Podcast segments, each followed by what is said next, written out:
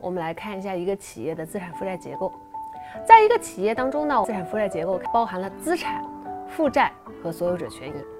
其中资产呢是它创造收益的部分，负债和所有者权益是它的资金来源。